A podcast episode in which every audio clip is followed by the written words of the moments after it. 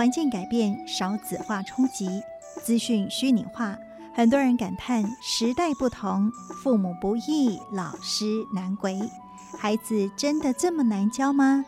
请听啄木鸟老师如何见招拆招，想方设法给予机会教育，帮助学生展翅高飞。啄木鸟老师时间。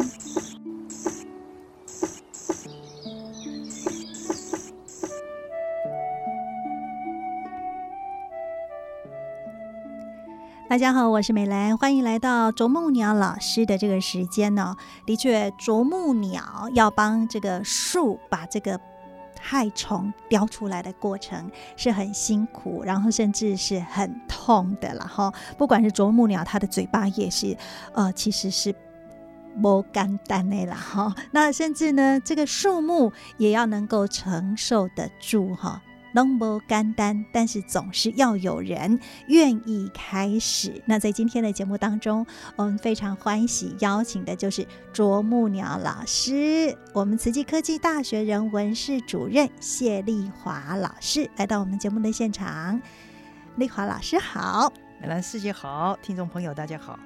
呃，其实您在这个教育的现场，真的有很多很多的这一些跟学生互动的过程里面，那其实都不是针锋相对啊，是哎，真的是。感恩天啊的心，但是这一份的爱如何让孩子可以真诚感受到，真的很不容易哦。所以呢，后来就是因为慈济教育三十周年，所以呢，您也分高祭轨了哈。现在不用点油灯啊，开灯就可以了。但是呢，手哈都快有肌腱炎，然后呢，就把很多很多以前跟孩子们互动的这些故事把它写下来，后来就出版了这本。针锋不相对的书籍，那里面呢分作四个不同的篇章哈。那其中呢就有呃这个见招拆招，孩子给你出状况题了哈，啊你怎么样去把它给接下这一颗球，而且呢让孩子哎在。回接您这颗球的时候是很欢喜的哈，然后第二集呢是想方设法，第三集是机会教育，第四集呢就是展翅高飞。那在今天的节目当中呢，我们就要跟大家一起来分享，首先是见招拆招。那这个我想。步入校园，其实每一个孩子他有不同的因缘会来到您的面前，然后那所以呢，形形色色的孩子，你怎么去跟他们互动就很重要。首先呢，就是新生来到了学校，的确家庭背景、学习过程，甚至他与生俱来的气质都不赶快，然后，但是呢。大部分在台湾的孩子真的很幸福，要念大学哈，一点都不难。对，哎，但恭喜进宅门了。你念大学的时候是不是又叫宅门？真的很窄耶，大学的窄门。现在是广开大门。对，甚至你一个孩子可以选择好多学校，好多科系。那这个让孩子们觉得来的太容易，不容易珍惜，是不是？对，真的。那所以呢，我们以前就说啊，大学四年有你玩四年。的确，现在的孩子真的是把那这句话哈，好像奉为圭臬是宗旨了。但是大学如何能够不空过？大学应该怎么过呢？没错，我我想为什么这个重要啊？就是因为我自己本身到大学毕业的那一年啊，我的老师那时候我自己又忙着课业。又忙着打球，我想说也打了三四年，应该停掉了。我的老师那时候也问我这样的问题：你你来大学干嘛了？你大学应该怎么过？哈，呃，我想这个很重要。可是那时候我就觉得，老师你好歹早一点问我，你为什么大四才问我？是，呃，可是从来不会太慢哦。那老师教我们再去思考，你来大学做什么？那这样的问题，我也现在在问我的大学生啊。你来做什么的？是你看看穿着漂亮的新鞋子，嗯哼，然后呢，哦，就是因为以为自己叫大学生就变了不起了哈。那个态度啊，嗯，我们就是在慈济的环境有这个营队，让他们有新生训练嘛啊，我们相对做的相对扎实啊，不是来填填表这样子。但是那些学生就一副我跟这个课程完全没有关系，是啊，那那时候就让我看到这个问题了，我自然就会问他：你来大学做什么？对呀，你来大学，你为什么来？那你为什么选这个学校？呃，当然有很多的学生因为没有选择了，所以就选了啊，因为他就近在花莲 啊。那有的同学是妈妈叫我来了，我我来了哈。这些都是自己不是自己的非常强大的志向，所以他找不到来学校做什么的原因。那应该要去学什么东西？那那其实你从他进来校园。照道理是新鲜人，应该有那个充满着对未来憧憬的，是眼睛要睁得大大的啊，对对左右充满着好奇。你看不到这种眼神，才是你作为老师的焦虑的开始。你找不到，是和我们那时候，你知道，我们被问到你为什么呃来大学的时候，在大一哦，在一个很大的那个礼堂，几百个人的现场，我们很感激，说说 我念法律的，我要为社会争取公平正义，那个使命感充满着。我现在要来学一身功夫，好让我有工具，这样是。可是你看到那么茫然的年轻人，做老师的如果不焦虑。嗯，做老师的如果不想要再点他的谢啊，你以为你还能够教他什么呢？是，嗯哼。所以呢，到底到大学要学什么？哈，那当然啦，呃，我们在这个新生训练的时候，那您就要开始给他们第一针了，对不对？是啊，就因为那个时候，整个那个整个讲堂就是睡成一睡成一片，对，所以呢。那些负责的伊的妈妈实在是受不了他们这些孩子，主任快点去啦，快点去啦，救场救场救场救场，把他叫醒啦，你知道吗？那我向来的方式不太习惯拿着麦克风的同学醒过来了啊！你们，我觉得那个是最最最没意义的东西。我在睡梦中，你把我叫醒，你至少给点功课吧，教点东西吧。我自己会人同此心，心同此理啊，是不是？是，就叫醒你的方式也比较不太一样。所以您怎么叫醒他们？所以我就会问说：“同学睡得舒服吗？舒服。椅子有没有很舒服？还可以。你知道吗？这两句话没有责备，对不对？是。但是有没有点到谢？你可以看到那种睁开那个那个，因为那个地方没有叫你醒过来，而是跟你打招呼，问你睡得舒服吗？啊，椅子有没有舒服？你会看到那样像蛇一样慢慢挪动一下身体。啊，这个时候。我才把自己看作醒过来的，这这个是乍醒而已的孩子啊！我想各位同学，这么舒服的椅子，它就是只让你现在坐，再不然就在校园里坐一坐，它以后不会是属于你的。你知道我们讲堂的椅子很舒服嘞，真的，灯光美，气氛佳，绝对是看电影的好场合，这样的一个画面。因为台湾的设备，你看哪一个学校不是这样？嗯。一个比一个好，对不对？是我们现在还在讲翻新设备呢，还怕这个孩子不满意呢。是，你看看，是不是太好的设备？是。所以呢，这个您就第一句话就告诉他们，现在舒服可能是舒服在校园里面。对啊，接下来嘞就不会是你的好日子了啊，你就没有好日子了。我觉得这个对话里面有很多的提醒啦，啊，就是说椅子是一个代表很有代表性的东西。我们说，哎，你坐在哪张椅子啊？想一想嘛，哈，呃，人生有很多种椅子的啊。那这个地方其实就是作为一个大学生应该有的一个醒思来的。你将来要怎么样啊？就像教练问我，你为什么来大学嘛？那后来我说，现在要找一份好工作，他就跟我说，你错了。呃，你要来大学，应该是要学习解决问题的能力啊。那个时候老师就说，你如果现在不会安排你的时间呐。你将来的问题你就不能处理的，因为有很多的一个冲突，你要做 A 又得做 B 的时候，你怎么安排？那是教练想要游说我，又能够读书，又可以打球。我毕竟是校队队长来的，哇，武将那个前那个前那个 first five 主要的前锋这样子，前前五个下场的那个主将来的嘛啊，那是要说服我哈。可是不无道理，我的教练那个时候教会了我这个。你看为什么我会记得老师对我好的一句话啊？虽然很有压力，要承载太多的压力了，要要把最后一年的考试考好，呃，然后有一个好的毕业文凭。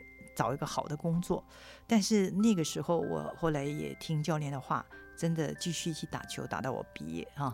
那时候教练叫我思维上要调整，他说你长期读书的话，其实是脑袋没休息啊，身体一直没动，所以身体一动是身体休息，是脑袋也得到休息，是是，所以他就是跟我讲说。你不要觉得我我又那么累了，又去练球回来更累。你倒过来讲，脑袋得到休息，身体得到舒展，应该晚上更能够读书。你看那个心理的作用很大，我就这样子，时间又调配的很好，所以到现在你可以看到我可以是 multitasking，同时间。把很多事情，呃，做事情的那个 sequence，嗯哼，就是很多慈济人都说，哦，主任你怎么那么厉害？对啊，人家这个一天二十四小时不够用，你仿佛多出二十四小时，大家就叹为观止。这是因为我自己本身在一条线上要做的事情，先做了 A，然后我有。A 在等待的时间可以做 B，呃，B 在做的时候，包括煮菜，我也是非常的有时间观念的。是哈，这个在熬炖的时候，怎么样在做这个切菜了，怎么等等，所以这些都是长期训练出来，它已经变成直觉，你不需要再多想的反射性的动作反射性的动作了。所以呢，当时的那位篮球教练是。就是跟你讲那个时间的分配跟规划很重要。哎，的确，很多人活了一辈子还洗干弄北漂赢啊，没错。所以时间有两个，一个叫做安排，一个叫管理。啊，安排时间，常常跟学生说，安排时间就是安排人生。比如这周末，你为什么来跟我一起参加青山大使的培训？你选择跟人家做不一样的时间安排嘛？是你不是去逛夜市啊？你不是去呃打电动啊？你来做不一样的学习，你在安排你不同的人生了。嗯哼，每一个人。就是叫大人也一样，你安排阅读。现在大家呃，在这个新冠状病毒被关在家里，你是安排你的时间是用来追剧，追剧，你就有不同的理解了。你对生命有不同的理解啊，是不是？追剧还是追法呢？你看是不是？追剧的话就在爱恨情仇里面，在那边起跟那个演员，我还进到戏里，欢喜空，看戏空啊。那好了，你说你要这么安排，你已经做了这样的计划，坚持能够把它做好，那就叫管理了啊！管理时间是安排，很多人会安排，但是管理 哈，是不是？是，就是那个那个，就是为什么呢？人生自己的价值不清楚哦，你自己觉得重要的事情，你没有把它安排啊，所以近时语一句话说：用智慧探讨人生争议。用毅力安排人生时间，其实讲的就是刚才的安排跟管理两件事。管理，毅力就是管理嘛。是是是。啊，可是你在探讨的时候，就是你在安排你人生的时间。每个人一天二十四小时，你也没比我多，我也没比你少。是，就是在这个时候，你怎么样去做这个安排？所以，对于这些初进来大学的学生，我如果有机会跟他们讲话。其实一定跟他们提醒你为什么进来大学的。对，你买了一个双新鞋子干嘛啦？嗯，买新鞋很重要啊，这是一份祝福呢。对呀，就像以前伊德妈送我鞋子，主任祝你好走，我说好，我快去快回。对啊，你看我们都还有那个小吊饰，上面还有那个像僧侣的那个鞋子，都说啊，走菩萨道啊，呃，祝福嘛。对啊，祝福啊，是父母会愿意给孩子的一份。所以你看到他们通通穿鞋子，穿新鞋。都是新鞋哈，洁白的新鞋，好好开心，自己选的名牌。是，还要打个勾的，是不要擦的，对，那，三条线的不能两条线，所以你就就你所看到的部分去跟他们做直接的互动。所以刚才讲到说，如果说见招，嗯就是那个有画面。讲起来，大家有共同的感受，就知道这个老师不是笑来骂人 哈。对啊，你睡觉这件事情，如果我只是说同学不要再睡了，这个是小学老师会啊，不是，我对小学老师太没礼貌了。没有，小学老师是在帮孩子建立规矩，所以他这样讲，孩子是 OK 的，对不对？可是大大孩子他不 OK 了，开什么玩笑啊？我大学生了，对，大学我考进来了呢，他不知道他没有考也可以进来。哦，没有，现在有很多 申请管道，对对对对对，啊，所以呢，你就直接跟他们讲说，鞋子是你们的选择，对不对？对啊。然后呢，大学是，哎，对啊，学校怎么逼你？你如果没有填表，你没有签那个章，也是进不来，对不对是啊，嗯，所以呢，呃，穿着新鞋走全新的学习旅程，但是最重要那一句话。你总是要拿出态度来。我真的是觉得那个很重要。嗯，你问我大学教育真的，包括我现在在聘用新人的话，嗯哼，你真的是觉得大学毕业的这个文凭值得参考的有多少？那个价值好像慢慢下降。是我常跟学生说，薄如那张纸，就这么薄。嗯，但是你跟我怎么谈话的态度，他决定了我要不要录用你。真的是哦，所以你不怕他不会，对不对？对啊。你只要知道有态度，你一定会教会，对不对？是的，嗯，所以呢，你就是这样子跟他们进行互动，然后更有机会的话，就是让他们呃可以分组来讨论，到底来到了这个学校，他到底想要学什么？没错，你知道吗？这些学生，那我就给他们做一些分组哈。但是后来我也知道，你如果现在问大学生他的志愿，他们的志愿。学放射就跟你说，我以后要做一个放射师。嗯哼，你学护理就以后做护理师。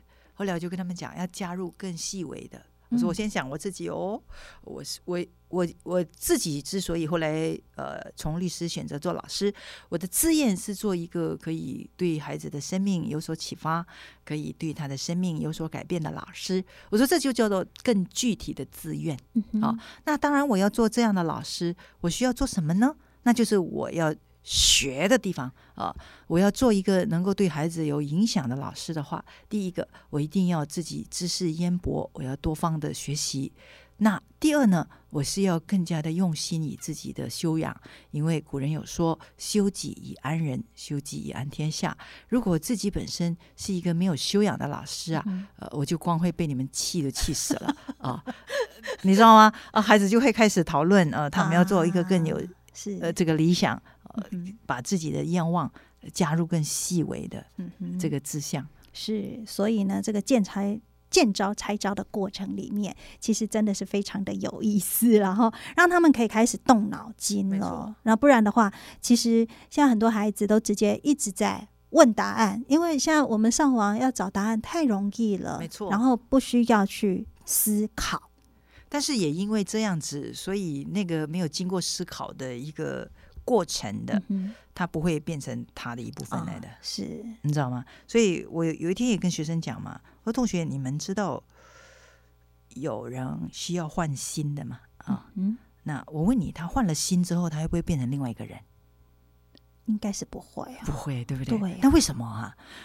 因为我们虽然讲要用心，对不对啊？可是真的思考的哈，是那个脑哈，是，所以你怎么思考这件事情，才会变成不同的人？嗯哼，不是换心就会换人呢？对呀，你看骨髓捐赠，他血型换了，但个性也不见得改变很多啊。那个还比较有可能改变一些，对不对？可是那个换心不会换人这件事情很妙哈。嗯，哎，同学很容易理解，所以用。用心里面，今天老师讲的不是肉团心，是是那个 mind，英文容易解释啊，那个 mind，然后 mind，那个 mind 就是你要用功的，你要经过思维的，它会变成你的一部分。是，所以进入大学要学什么呢？嗯，这个就是。我们的啄木鸟老师给大家一个很好的思考方向喽。那到底怎么样去呃按照自己的安排，然后呢就按照那个去好好的规划，然后朝着那一步哈。那当然接下来就是要一步一步慢慢前行。所以呢，他们在您的这样的一个。呼唤当中慢慢清醒了。对啊，几个学生就像要做护理师的，哎，他们也知道护理师，他们现在志向很高呢，他们就觉得有点不服气，为什么老师医生发生问呃发现问题，我们来呃负责照顾病人？呃，他就说我要当一个有同理心，可以帮助病患的护理师，因为我是前线的护理师，希望可以比医师更早发现病人的问题。哇，立下的志愿很大啊！是，那这个地方要这么做得到，你说如果不够用功，嗯哼，不够用心。那是不可能的嘛？是啊，这样立下志愿的学生，那我有没有再去追踪这个孩子呢？稍微观察，绝对是一个学习认真的孩子。是，嗯，所以呢，呃，您就跟孩子分享了这些过程，然后让他们自己动动脑去思索。之后，虽然每个人的志愿都或许不一样，但是呢，他们有机会可以思考了，所以或许真的未来就可以比。别人更多积极的时间了啦。我我我真的是觉得应该 会会有这样的生态哦。我觉得就像我自己跟教练怎么只是这么短的一个对话，他就让我多了很多的思考。跟那个传统以为大学毕业就是去找一份好工作，然后他先跟你预告你未来的问题，不是你有法律知识就可以解决的。是。你有很多的时候，你只要是时间上没有安排好，你不够用功，很多的 case 一起来，哎，到后来你发现到你的生活也被影响了，是很多的焦头烂额，焦头烂额了。所以我觉得其中另外一个原因，为什么新生来到他出现这种生态哈？嗯哼，那天我记得在现场有问同学说，你们。中学有没有补习？嗯，有八九成的同学都说有，而且还补到九点十点呢，是好可怕的台湾的补习哦。嗯，台湾的教育是这样，我从来没有补习补这么晚。我整个学习的过程，那时候为了马来文怕不及格，只做了个两小时一个礼拜的补习，一辈子就是两点多就下课了，你知道吗？那后来我就想，可能因为你们常常。补习在中学睡眠不足，现在来到大学，你们拼命补眠。你看到校园里面那种孩子睡着的样子，睡成一片这样。所以现在呢，因为我刚才说了，你要做怎么样的移植这件事情很关键。是，我就跟同学讲，在我的班上上课，你可以前俯十五度，后弯十五度，伸展一下身体。是因为我说你不会趴着。跟你的老板讲话嗯哼，请你也不要趴着跟你的老师讲话。是，所以我不太能够接受学生趴着哈听我上课的。是，所以因为有老师这么样要求，嗯哼。我到目前为止还真没有那么勇敢的学生 跟在我班上趴着上课，因为他们再也不需要补眠了啦。他们再怎么样的想要睡都好哈，是我觉得那个撑着的感觉让我觉得至少有态度 啊，还挺优雅的呢。所以呢，呃，想要过什么样的大学生活呢？就是。呃，把自己的这个时间好好的安排跟管理。那我们今天真的是非常感恩我们的啄木鸟老师跟我们所做的分享了。那更多精彩的这个过程就在书籍里面，欢迎大家从针锋不相对当中来寻找了。感恩。